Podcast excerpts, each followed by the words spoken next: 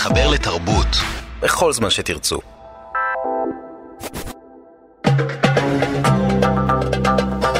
גם כן תרבות. עם גואל פינטו.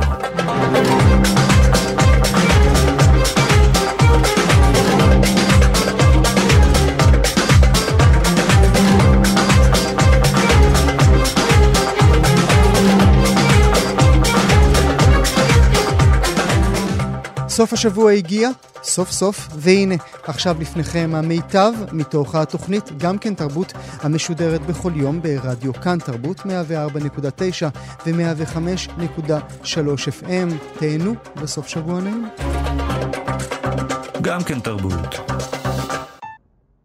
על פי אה, חוק זכויות יוצרים הישראלי, תמונות שצולמו בשטח מדינת ישראל עד קום המדינה, אין עליהן שום סוג של זכויות יוצרים, הן פשוט נחלת הכלל. אבל החוק הזה לא מוכר לכולם, וויקימדיה ישראל הצליחה לשחרר בכלים טכנולוגיים 30 אלף תמונות מארכיון המדינה ומארכיונים אחרים, ולהעלות אותם למרשתת עבור כולנו. מדוע לא מכירים uh, כל הגופים את החוק, או שהם מכירים ופחות אכפת להם, ומה זה אומר שוויקימדיה שחררה. נדבר עם מנכ"לית ויקימדיה ישראל, מיכל לסטר. שלום מיכל, תודה שאת איתנו. בוקר טוב, מה שלומך? למי לא אכפת מהחוק? לכולם אכפת מהחוק.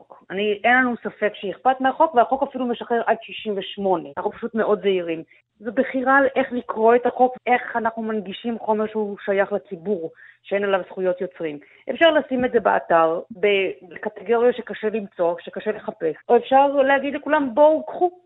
זו בחירה איך עושים את זה. אבל זה נשמע לי כמו משהו שכל גוף ירצה להעניק אה, לגולשים שלו, בכלל, לציבוריות הישראלית.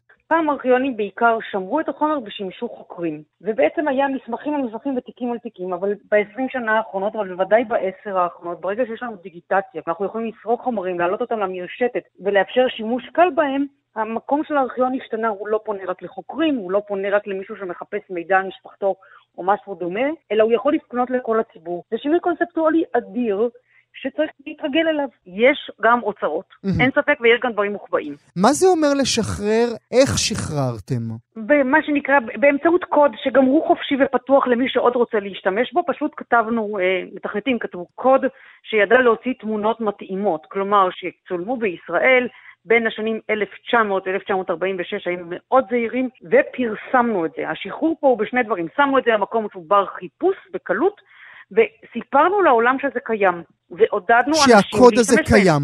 ש, שלא רק שהקוד קיים, גם שהתמונות קיימות. בדקנו בייעוץ משפטי, ולא הייתה מניעה לעשות כאן. ארכיון המדינה בירך על העניין, הארכיון למורשת משה שרת בירך על העניין. יותר מורכב לנו עם האחרים. יש לי עניין שהחומרים מארץ ישראל פלסטינה יהיו גלויים לציבור הישראלי ולציבור בעולם. אני ביליתי שעה מאוד יפה היום, מאוד מוקדם בבוקר, כי באמת תמונות של נשים מתגייסות לחיל התעופה, ואנשים רוקדים, הופעת מחול ממש, אה, בקיבוץ דליה במאי 1945, ולימוד בחדר בתל אביב משנת 1946. תמונות נהדרות ששייכות לכולנו ואין סיבה שהן לא תהיינה נכון. שלנו. אבל לא כולם מרוצים בראשם בראשם האיגוד הישראלי לארכיונאות ומידע, שטוען כי ויקימדיה פעלו כגנבים בלילה. שלום ליושב ראש האיגוד, דודו אמיתי. שלום לגואל פינטו ולכל המאזינים, בוקר טוב. מדוע אתם לא מרוצים מהתהליך הזה? ויקימדיה ואנחנו שותפים אה, בלא מעט דברים, ואנחנו בהחלט בעד שיתוף ובעד אה, העלאת אה, תמונות לרשת וחשיפתן לציבור. ישנה דרך... אה, לעשות אה, דברים. ארכיונאות הוא מקצוע עם סטנדרטים. ישנו למשל הנושא של ההקשר. תמונה היא מסמך, mm-hmm. בדיוק כמו טקסט. מסמך שאין לו את ההקשר ההיסטורי הוא מסמך אה, שהוא חסר משמעות. חסר משמעות לציבור, חסר משמעות אה, לחוקר. הדברים האלה לא נעשו על ידי קרן ויקימדיה.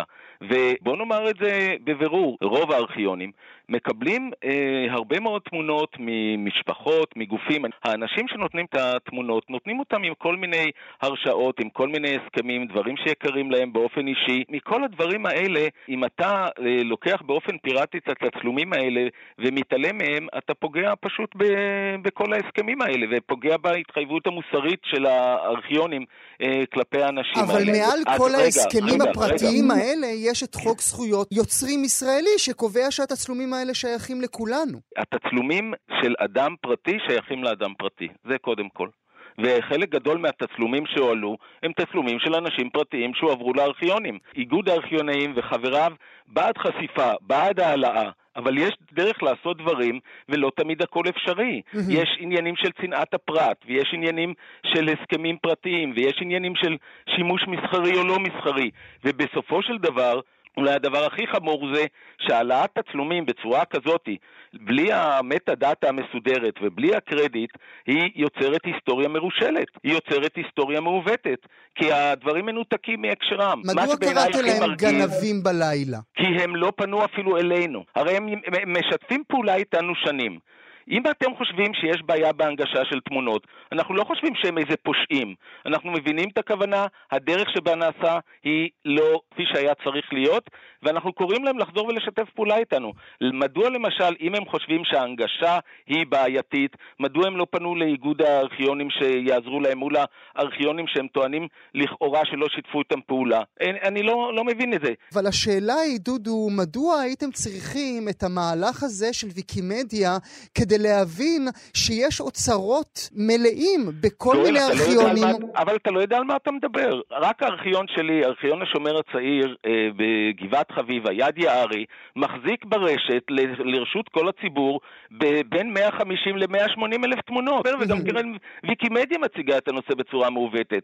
לוחמי הגטאות, יד טבנקין, הארכיון הציוני, אה, ארכיון צה"ל, יש מאות אלפי אם לא מיליוני תמונות היום ברשת. ויקימדיה מתלוננת על תמונות בארכיונים מסוימים שלפי דעתה ההנגשה שמה אה, קולעת או לוכדת את התמונות וזה לא נגיש בצורה טובה לציבור. יכול מאוד להיות שהם צודקים, יכול מאוד להיות שזאת אה, קריאת התעוררות שאנחנו צריכים לקחת בחשבון ואנחנו ניקח בחשבון. אבל למה לא פניתם לשיתוף פעולה?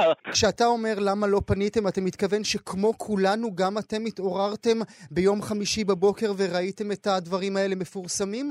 בוודאי, הם היו פונים אליי. אז בוא נ... הייתי מפעיל, הייתי מפעיל את, אה, את גופי אה, איגוד הארכיונאים, שהוא הגוף המקצועי היחיד בארץ בנושא הארכיונאות, הגוף הפעיל, מהמם. והיינו מסדרים את הנושא, אני בטוח, אז בוא נשים, בוא, נשים. רגע, בוא נשים רגע נקודה, דודו. מיכל אסתר, מדוע לא פניתם אה, לאיגוד הארכיונאים וביקשתם את הרשות לעשות את הדברים האלה? פנינו, לא לאיגוד, לכל הארכיונאים, לא נגענו בארכיונאים ארכיונים פרטיים, לא נגענו בתמונות שיש חשש לזכויות יוצרים. דודו, אינטרנט מבטל את ההסכמים שלכם. ברגע שאתה מעלה תמונה לאינטרנט, אתה לא יכול לשלוט בה. אני עשיתי את זה מי. אמר- מי- מי רגע, טען אני לא אחרת? הפרעתי לך, רגע. אני, אתה, ברגע? שאתה מעלה תמונה לאינטרנט, המקום שיש לך הסכם עם תורם אינו יכול לעמוד. אתה לא רוצה שהוא ייחשף, אל תעלה אותה לאינטרנט. תמונה מאז 1946 שייכת לציבור. היא שייכת לאדם הפרטי שלא יתרום לך ולא למה לא לאינטרנט. פנית אליי? למה לא- דודו, רק שנייה ברשותך. זו השאלה, מיכל, שעומדת במרכז השאלה. מדוע לא עשיתם פנייה מסודרת, ואולי אנחנו כציבור, אולי היינו אפילו נהנים אולי מכמות גדולה יותר, אם אכן היה איזשהו אני שיח איתם. חוזרת ואומרת, ארכיון המדינה, נפגשנו איתם. ארכיון הציוני סירב לפגוש אותי, והיה קשר דרך תורם. אני למה רוצה לא פנית לארכיון. הפלמ"ח? ארכיון הפלמ"ח, נפגשנו איתם דרך ארכיון הוא טוען צה"ל. שבחיים לא הייתה... דודו, שלא דודו, תן לה-. דודו, תן לה להשלים ברשותך. חבר'ה, אני, אני, אני, יש לי אימיילים. אני הייתי בפגישה בארכיון צה"ל, יש. שהיה פה נציג של ארכיון הפלמ"ח. ומה? שם- אמרו לכם? הם אמרו שלאור המעבר שלהם הם לא מסוגלים לעשות את זה. אני לא נגעתי בכבוד בארכיונאים קטנים. לא. שיתפת אותי. לא למה? שיתפתי אותך, שיתפתי למה? את הארכיונאים. נכון? שיט... אני פניתי לארכיונאים אז- הגדולים אז- בכוונה. אז נהגת לא בסדר ועשית שגיאות כי את לא ארכיונאית. אני לא, וגם לגבי וכולנו היינו מוסרים, לגבי דאטה זה לא מוסרים נכון. אתה מההקשר. יושב ראש האיגוד, אתה לא בעל הארכיון. סליחה. אז בוודאי שאני לא בעל הארכיון, אבל אני הכלי שדרכו אפשר היה לסדר את כל הנושא הזה בלי כל הבלגן שיצרת. אני רוצה להאמין שאתה צודק, אבל איכשהו אני מרימה? גבה. כל המידע שבא עם התמונה שהיה באינטרנט, כולל קרדיט לארכיון. רק נשים רגע אה, כוכבית ונאמר, אכן, כל אחד מהמאזינות והמאזינים שלנו יכול להיכנס אל המאגר שוויקימדיה אה, יצרו, ובאמת לראות את אותם הקשרים שעליהם אתה מדבר בתחילת דבריך, לא וזה בטוח. באמת מהיכן זה נלקח, מה שם התמונה, מי מופיע, מתי צולמה ובאיזה תאריך. וארכיון, ואיזה ארכיון זה יצא ממנה? זה חוק יסוד של תנועת ויקימדיה. זה לא חוק, סליחה, זה ערך עליון. וזה לא להטעות את הציבור. אני קורא לך, וגם בשם אה, אותם ארכיונים שאת טוענת שהייתה בעיה איתם, לחזור לשולחן הדיונים ולשיתוף בשמחה. פעולה, ונחליט בשמחה. איך עושים את זה. מבחינת האדם הפשוט, כולנו פועלים לאותה מטרה, זה אף פעם לא יהיה מאוד מאוד פשוט למצוא את כל התמונות, גם לא דרך ויקימדיה, אבל אם נשתף פעולה, זה יהיה נגיש יותר ופשוט יותר. מעולה. אני מאוד מודה לשניכם, דודו אמיתי ומיכל. אסתר. אני מאוד מודה לשניכם. תודה רבה לך ולכל המאזינים, יום טוב, ביי ביי.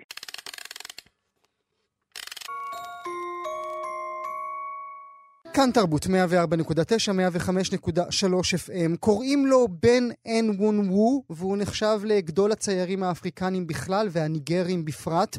הוא מת ב-1994, והיצירה הגדולה שלו, שנחשבת בעולם כמונה ליזה של ניגריה, היא טוטו, דמותה של אישה שחורה, מרהיבה, גאה, אה, כשהיא צופה אה, במי שצופה בה, במין מבט שלושת רבעי כזה. במשך אה, עשרות שנים טוטו הייתה אבודה אחרי שנגנבה, אבל עכשיו, אחרי שנמצאה בבית לונדוני, היא חזרה ומוצגת מחדש לראשונה, אחרי עשרות שנים, בניגריה. נדבר על הציור, נדבר על הצייר, נדבר על האומנות הניגרית, ונעשה את כל זה עם עידית טולדנו, עוצרת הגלריה ללימודי אפריקה. שלום עידית, תודה שאת איתנו. בוקר טוב. אז אין וון וו סוף סוף חוזר לניגריה. נכון, לתקופה קצרה, זאת אומרת לא כל כך ברור, כי לא ברור מי רכש את הציור, אה, והוא הוצג לשלושה ארבעה ימים ביריד לאומנות אה, אה, עכשווית, בדרך בנק שבעצם עשה את הקישור. אה, אז אנחנו לא יודעים אם הוא ממש חזר או רק חזר לתצוגה, אבל בכל אופן זה מרגש ומאוד סמלי ואולי פתח לבאות. אה, אה, אין וון וו, אם אני אלך היום בניגריה ואשאל אה, שם ברחוב את הצעירים יותר, הם ידעו מיהו האיש הזה שנחשב לגדול הציירים של המדינה שלהם? אני מניחה שהצעירים בלגוס כבר, אה, לא יודעת אם רובם, אבל חלק מסוים ידע, מהמם. כן.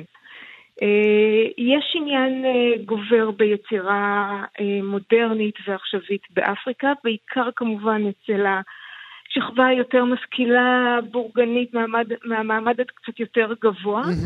אה, אבל בהחלט אני חושבת משהו שמסמל איזה רצון ל- לשינוי. אה, ש- שמתבטא בדור הזה. כן, וה- ואני חושבת ש... הה- ההתעניינות נובעת מזה שהם שמו לב שאנחנו מתעניינים? אני מניחה שהשיל... שזה השילוב בין השניים. ברוב המקרים באמת מדובר באקספטריות שחוז... שחוזרים עכשיו בהמוניהם לאפריקה וגם לניגריה, בעיקר לניגריה אולי, אה, שמנסים להפוך את אה, לגוס, אבודיה, למקומות אה, מ- שוקקים של, של מסחר, של תעשייה, של, של שינוי, והם מביאים כמובן את ההשכלה המערבית איתם. אה, עכשיו, ניגריה בכלל הייתה אה, מרכז של יצירה, ה- ה- המרכז המוביל של יצירה מודרנית, ועכשיו הם מנסים בעצם אה, להפוך אותה למרכז של, של אה, יצירה עכשווית במערב אפריקה. והם גם עושים, ה- והם עושים, וגם ניהלנו על זה שיחה כאן בתוכנית, הם עושים ממש צעדים אקטיביים כדי לגרום נכון. לזה לקרות. נכון. והציור הזה, והאומן הזה בפרט, הוא באמת מאוד סמלי, כי אה, אונואנו עצמו אה, באמת הוא על אה, קו התפר שבין אה, אה, אומן שגדל אה, ולמד וקיבל כל חינוכו האקדמי תחת הקולוניאליזם ונשלח לאנגליה ולמד את החינוך, את, ה, את הציור האקדמי בעצם, וחוזר הביתה ואומר, רגע, אני רוצה שינוי, אני לא רוצה לקחת רק מהמערב, אני רוצה להביא משלי. אה, ואז מסתכל בסביב, אה, מסביבתו, אבל הוא עדיין לא הדור המורד. הוא עדיין בין, שני, בין שתי התקופות, אבל הוא הפך להיות לסמל מבחינת הרבה מאוד ניגר, לסמל, לסמל של תקופת העצמאות. מהמם. והציור עצמו, שהוא בעצם אחד מתוך שלושה ציורים, כן. אה, של אותה- של אותה טוטו, כן? כן, של אותה טוטו, אותה אה, נסיכה, אה, וציור שמצויר, ב... שים לב, ב- בעצם שלוש שנים עוקבות. אה, 73, 74, 75, כשבעצם הוא מתחיל שלוש שנים אחרי אה, מלחמת ביאפרה, אותה מלחמת אזרחים איומה שהייתה אה, בניגריה. והציור הראשון מראה תקווה, והציור השני זה שנמצא עכשיו והוצג אה, לפני כשבועיים בניגריה. הוא כבר בצבע כחול מלנכולי, אולי מזכיר את התקופה של פיקאסו, כן. שכבר אולי מעלה חשש לגבי עתידה של ניגריה ומסופר על הציור השלישי שנעלם למעשה מהסטודיו שלו עם מותו. אה, שהוא כבר בצבעים של אה, אוקרה צהוב וכבר מראה את הספקות שעולים בליבו של ה... מעניין. ומה הופך את טוטו כמי שראויה לכותרת המונה ליזה של ניגריה? אני מניחה שזה אולי זה שהיא נגנבה, אבל גם יש בה כמה דברים שמזכירים באמת המונליזה שאנחנו מכירים מאיטליה. עם מעין אידיאל יופי, אותו מבט שהוא לשלושת רבעי הזה, שהיא מתבוננת אחורה, לא כל כך ברור לאן היא מתבוננת, על מי היא מתבוננת, המבט הקצת חולמני, הבדים שמקיפים, שעוטפים אותה, זה שהיא מעין אידיאל יופי כנראה. Mm-hmm. אה, הדברים האלה, אבל זה באמת, זה מהכתרים שהמערב אוהב. כן, בדיוק, זה, זה כתר מערבי, זה בכלל לא רלוונטי כן. ליצירה עצמה, ליוצר עצמו, או בכלל לניגריה. נכון. טוב, אנחנו נשלח יחדיו, עידית, ברשותך, את המאזינות והמאזינים שלנו לחפש את טוטו של בן אן וון וו, רק כדי להכיר את היצירה יפהפייה, כן, את היצירה נכון. היפה הזאת, ובכלל ללמוד על אה, אומנות ניגרית. עידית טולדנו, כרגיל, אני מודה לך מאוד על השיחה הזאת. תודה רבה.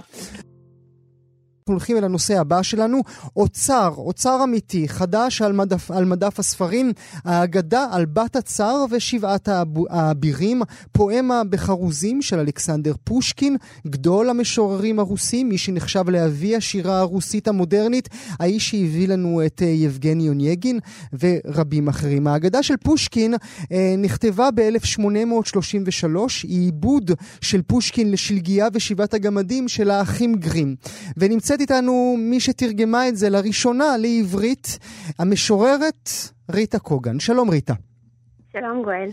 תרשי לי להתחיל אה, ב- לקרוא כמה משפטים אה, עבור המאזינות והמאזינים שלנו, כדי שיראו גם את העבודה היפה של פושקין, גם את העבודה היפה שלך. זה הולך כך, יום עובר ולילה בא, בת הצער על מה נבע, גרה בטירת סתרים של שבעת האבירים. עת טללים מרבים דשאים, האחים מתקהלים ויוצאים לסור ביער, לתת דרור לחץ ותער, מסוסו זר להפיל את דוארו על השביל, ראש טטרי מכתפיו להתיז בשדה הקרב, לגרש ביד קשה כל צ'רקסי מחורשה. בת הצר בעת קרבות עמלה שעות רבות מבשלת, מנקה, וכולה טובה רכה. האחים טובים אליה, כך עוברים חולפים ימיה.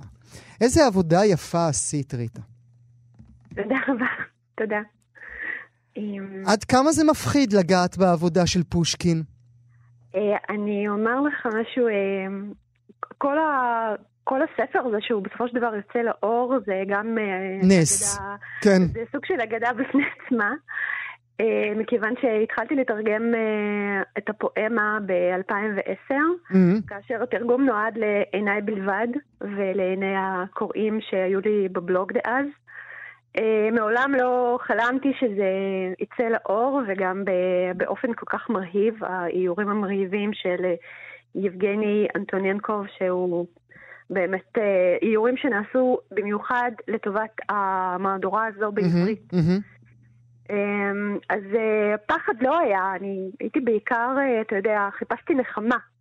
ופושקין, אמ, בשבילי הוא בעצם אה, משהו מאוד מנחם, מאוד צלול, משהו שלעולם אפנה לקרוא בו כאשר החיים אה, קצת פחות אה, מנחמים וצלולים. זה ספר שהיה בבית? את זוכרת אותו כילדה? כמובן, ש... אני מה זה זוכרת אותו? זה ספר שאני זוכרת בעל פה את הכתמים שהאצבעות של הקוראים, הן שלי והן אלה שהיו לפניי, כי זה הספר מחנות יד שנייה, השאירו בו. כעת הספר לא נמצא אצלי, הוא נמצא אצל אמא שלי בשיקגו, אבל אני זוכרת אותו בעל פה מגיל אה, באמת אה, כמעט אה, בלתי מודעה, כמעט, כמעט מודע, כמו שאני קוראת לו. כי זה היה, כי זה היה חלק מהתרבות שגדלת בה, שפושקין כן, הוא חלק מרכזי? הזה, כן, מקריאים את הספר הזה, מתחילים להקריא אותו לילדים הרבה לפני שילדים...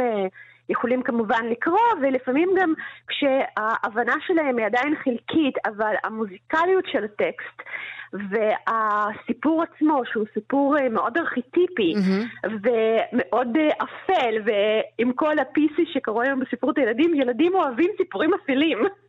זה מה שמושך אותם, ובעיניי גם אה, ברגע שילד קורא אה, דברים כאלה וחווה את זה מתוך ספרות, בהכרח דווקא הביטחון שלו גובר וההתמודדות שלו מול אותם דברים אפלים שהוא עלול לפגוש במהלך חייו דווקא יגבר, כך, כך אני רואה את זה. בוא נדבר מעט על העלילה, ריטה. אמרתי, שלגיה ושבעת הגמדים של האחים גרים, לא צריך לומר יותר מזה. למה פושקין התאהב ביצירות של האחים גרים? קודם כל, אז היה באמת הייפ גדול סביב אה, האגדות של האחים גרים. אה, ומי שהעביר את זה לרוסית בעצם אה, הוציא את כרך, כמה כרכים של אגדות עם, זה היה אפנסייב, שהוא גם כן אסף אגדות, הן אגדות רוסיות והן הן עלילות ארכיטיפיות כמו של גיאה ושבעת הגמדים. Mm-hmm. אה, בעיניי אגדות, טוב, זה לא אני אמרתי את זה, אמרו אנשים אה, חשובים גדולים ממני, אגדות עם, מעשיות עם, הם בעצם התת-מודע הקולקטיבי של עמים. זה משהו שהוא לעולם ירתק, כלומר הפשטות של זה מצד אחד והמורכבות וה, והסחרור והנגיעות אה, באופל מצד השני, הם לעולם ימשכו אותנו פנימה, לא משנה בני כמה אנחנו. אבל כמו שאמרת בתחילת הדברים שלך, כבר לא רק שלא כותבים אגדות שכאלה, אלא גם אם איזשהו כותבת או כותב יגיע להוצאה לאור ויבקש להוציא אה, מין אגדה אפלה שכזה, יזרקו אותו מכל המדרגות. זה נכון, אה, עם זה מתמודדים. למשל, בטקסט הזה, אה, אני התייחסתי אליו כטקסט קודש. אני לא שיניתי פה פסיק. Mm-hmm. מבחינתי, אני, יש כמה מילים שאני ממש ממש שונאת בעברית, אחד מהם זה הנגשה. Mm. אז אני לא, אני, אני נגד להנגיש דברים. גם לילדים, ילדים, אנחנו תמיד מתייחסים אליהם אה, כאילו כהם... אה, כבובות חרסינה. כן. הם לא. Mm-hmm. הם מאוד חדים, הם מאוד מבינים, הם מאוד רעים, הם רואים מה שקורה מסביב, הם קולטים את הדברים, וצריך אה, לדבר עליהם בשפה אה, יפה, מדויקת ובגובה העיניים. והם, והם, ל... והם יבינו בסוף. אמרי לי, מדוע פושקין החליט להפוך את הגמדים לאבירים? אני מאמינה שזה היה חלק מהרצון אה, להביא את זה למרחב הסלאבי.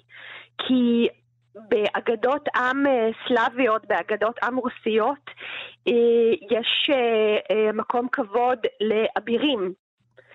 ושים לב, בפסקה גם שהקראת, הוא גם שינה את המשלוח יד שלהם, הם לא הולכים למכרות וקוראים כן, יהלומים. כן. הם אה, אנשי אה, חרב, mm-hmm. הם אה, אנשי חיל, ופה גם פושקין הרשה לעצמו בצורה האופיינית המרומזת על האגנית גם להעביר אה, ביקורת פוליטית. Mm-hmm. תראה במה הם עוסקים. הם עוסקים בגירוש של עמים אחרים בתוך השטח שלהם. כן, ואמרי משהו על אלישע, זה שם שהיה נהוג כן, אז ב-1830? כן, קודם כל... נ- נאמר רק שאלישע הוא שם של הנסיך שבו נכון, היא מתאהבת. אה... מה זה אלישע? יליסי. שם 아, אה, ברוסית זה יליסי, אוקיי, אוקיי. וזה אכן השם המקורי, והיו לי הרבה התלבטויות לגבי השם הזה. אה, חשבתי אולי לקרוא לו דניאל, הייתה לי איזושהי גרסת תרגום מוקדמת שקראתי לו דניאל, כי גם הרבה יותר קל לחרוז את זה. Mm-hmm. אגב, ואז פשוט חזרתי בי וקראתי, לא סתם קוראים לו אלישע, הוא מושיע אותה. הוא מושיע את הנסיכה, הוא מושיע את בת הצאר. אה, אוקיי, אז גם ברוסית זה ככה? אוקיי. לחלוטין, כן. גם פה הייתי מאוד מאוד נאמנה למקור. נאמר עוד מילה לסיום אה, ברשותך. הנגיעה של פושקין במיניות, או לפחות במפגש של אותה עלמה, אותה נסיכה מול, אה, מול מה, שבעה האבירים, היא נגיעה מאוד מאוד עדינה. אתה תהיה רגעים שכשהגעתי אל החרוזים האלה, אני עצמי קצת נבהלתי. אז זה עובד. אז זה אומר שפושקין עובד גם היום. אם אתה נבהלת, אז אני מרוצה. אז נבהלתי. ותשמעו, חברים, זה באמת מדובר ביצירה, לא רק העבודה הנפלאה של ריטה קוגן, בכלל ההוצאה הזאת, אה, הוצאה, הוצאת קדימה ששמה לעצמה במטרה אה, לתרגם יצירות אה, ספרותיות אה, רוסיות חשובות, עבודה נהדרת, והאיורים של יבגני אנטוניאנקוב, ואני לא רגיל להחמיא כל כך, אבל באמת זו עבודה יוצאת מן הכלל. ריטה קוגן, תודה רבה לך שהיית איתי הבוקר. תודה רבה לך, ותקראו אותנו. העולם אה, כולו מציין השנה 100 שנים להולדתו של הבמאי, התסריטאי והשחקן השוודי אינגמר ברגמן, האיש שהביא לנו את תותי בר, החותם השביעי, וכמובן פאני ואלכסנדר. לרגל 100 אה, השנים האלה בסינמטקים ברחבי הארץ, כמו גם צריך לומר בסינמטקים ברחבי העולם, מוצגת רטרוספקטיבה לסרטיו, גם כאלה שאנחנו פחות מכירים, ביניהם כמו סונת הצתיו או ביצת הנחש. נדבר עליהם ובעיקר עליו, נעשה זאת עם uh, מבקר הקולנוע ומרצה לקולנוע, האיש והאגדה נחמן אינגבר. שלום נחמן. שלום גואל. תודה שאתה איתנו הבוקר. מה הוא השאיר אחריו מאה שנים להולדתו? הוא השאיר אחריו נכס תרבותי מהחשובים ביותר שנעשו במאה ה-20. אני אישית חושב שעיקר ערכו הוא בכך שהוא העביר את הקולנוע uh, מכיוון של קולנוע בידורי. למעמקים, למורכבות הכי גבוהה של קולנוע אומנותי, ובכך הוא מתחרה עם כל יצירות המופת של התרבות האנושית, וכולל אלה שנעשו במאה ה-20. וזה לא בדיוק הרגע הזה, או ההגדרה הזו שלך, היא זו שהופכת אותו באמת לענינים שבענינים שבינינו?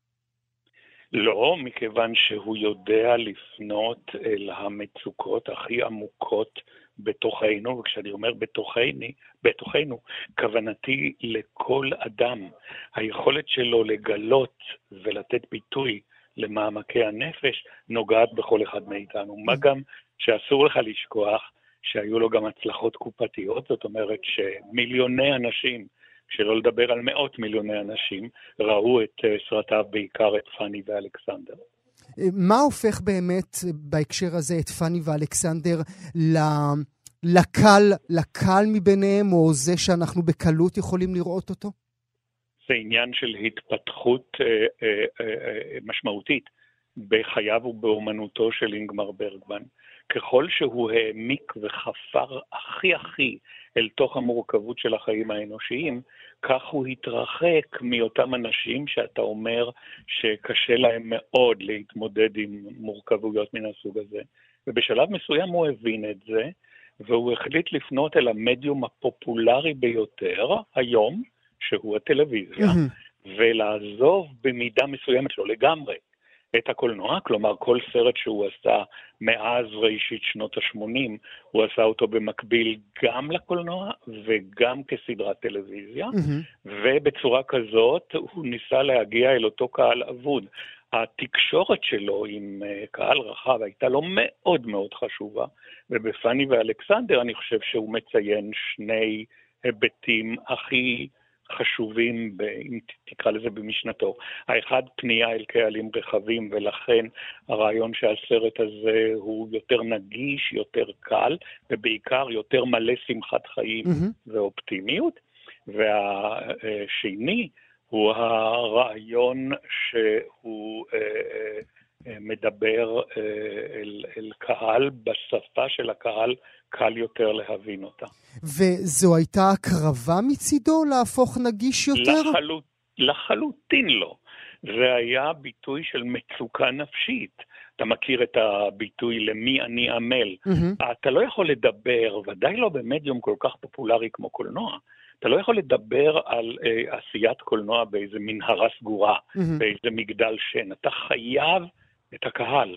וההכרה הזאת אה, לקחה לו שנים. הוא הבין, הוא הבין שמורכבות לא בהכרח חייבת להיות אזוטרית או מופנית לקהל עילית, ולכן מאז, אה, בעצם מאז חליל הקסם, העיבוד שלו לאופרה של mm-hmm. הוא פונה אל קהלים אה, רחבים יותר ויותר. וזה גם שיעור שבכלל יוצרי קולנוע צריכים ללמוד ממנו, דווקא בתור מבקר ומרצה, שלא בהכרח יש מונה ומכנה, לא בהכרח יש גבוה ונמוך? לא, אני לא מקבל את ההבחנה בין גבוה ונמוך, ויחד עם זאת אני סבור שיצירת אומנות לא מיועדת למגירה, ולכן הקשר עם קהל הוא מהותי mm-hmm. באומנות בכלל ובקולנוע בפרט. מה שוודי ביצירות שלו? סגפנות, המילה סגפנות. לחיות בשוודיה פירושו להתמודד עם, איך אני אגיד, תנאי חיים קשים. הלילה הנצחי של החורף, הקור, כן, כל הדברים הללו שמובילים אנשים להסתפקות במועט, לסוג של מינימליזם. אתה מכיר את זה הן ביצירה האומנותית השוודית, שלעיתים רבות נוגעת באקספרסיוניזם, אתה מכיר את זה במינימליזם, מהסוג שמאפיין את האומנות הסקנדינבית אה, כולה, ואתה מבין את זה בתיאוריות פילוסופיות כמו ראשית האקזיסטנציאליזם, mm-hmm. mm-hmm. שמתחיל דווקא בשוודיה, דווקא אצל דנמרק, כן, סקנדינביה, באזור של אה, קירקגור, וההסתגפות הזאת שאתה ואני וצופים פופולריים מכירים אותה מהסרט החגיגה של בבט, כן. אנשים שמסגפים את עצמם, ולכן סוג של סגפנות, סוג של דין וחשבון, לזה מצטרף כמובן העובדה שהיה לו אבא נוקשה וקפדן, אה, שרדה בילדים, הסיפור של פאני ואלכסנדר, mm-hmm, כן, mm-hmm. הוא מספר אותו גם באוטוביוגרפיה שלו, שהוא כתב כספר, וגם בסרט. והרעיון שאתה דורש מעצמך את המקסימום, כן? ואתה נותן את הדברים בתמציתיות הכי גדולה שלהם, זה מה שמאפיין את ברגמן. מילה לסיום ברשותך, נחמן, אהבתו לנשים, הוא היה נשוי כמה? כמה? חמש פעמים? ליב אולמן כמובן, אבל גם אחרות. מופיעות, האהבה הזו מופיעה גם בסרטים שלו, גם ביצירות שלו? תראה, uh, הוא מציג ברוב הסרטים שלו ייסורי אנוש ולא את העושר האנושי. Mm-hmm. הייסורים האלה קשורים לעיתים קרובות למערכת יחסים בעייתית עד בלתי אפשרית בין גברים ונשים. בעיקר בסרטים המוקדמים שלו, בסרטים הראשונים שלו. ככל שהוא יתפייס יותר עם עצמו, עם עצמו קודם כל, ואחר כך עם הסביבה שלו, המושג אה, אה, אה, אהבה לנשים מגיע לידי ביטוי. אני שוב חושב שסרט המפתח בעניין זה הוא פאני ואלכסנדר. כמובן. אז אנא, לכו לראות את הסרט הזה ובכלל את כל היצירות שלו המופיעות בסינמטקים ברחבי, ברחבי הארץ. נחמן אינבר, אני מודה לך מאוד שהיית איתי הבוקר. תודה רבה לך. כאן הגיעה לסיומה תוכנית נוספת של גם כן תרבות. כרגיל, אנחנו שולחים אתכם לעמוד הפודקאסטים שלנו, עמוד ההסכתים, בכתובת כאן.org.il/פודקאסט, שיהיה לכם מה להאזין. תודה שהייתם איתנו.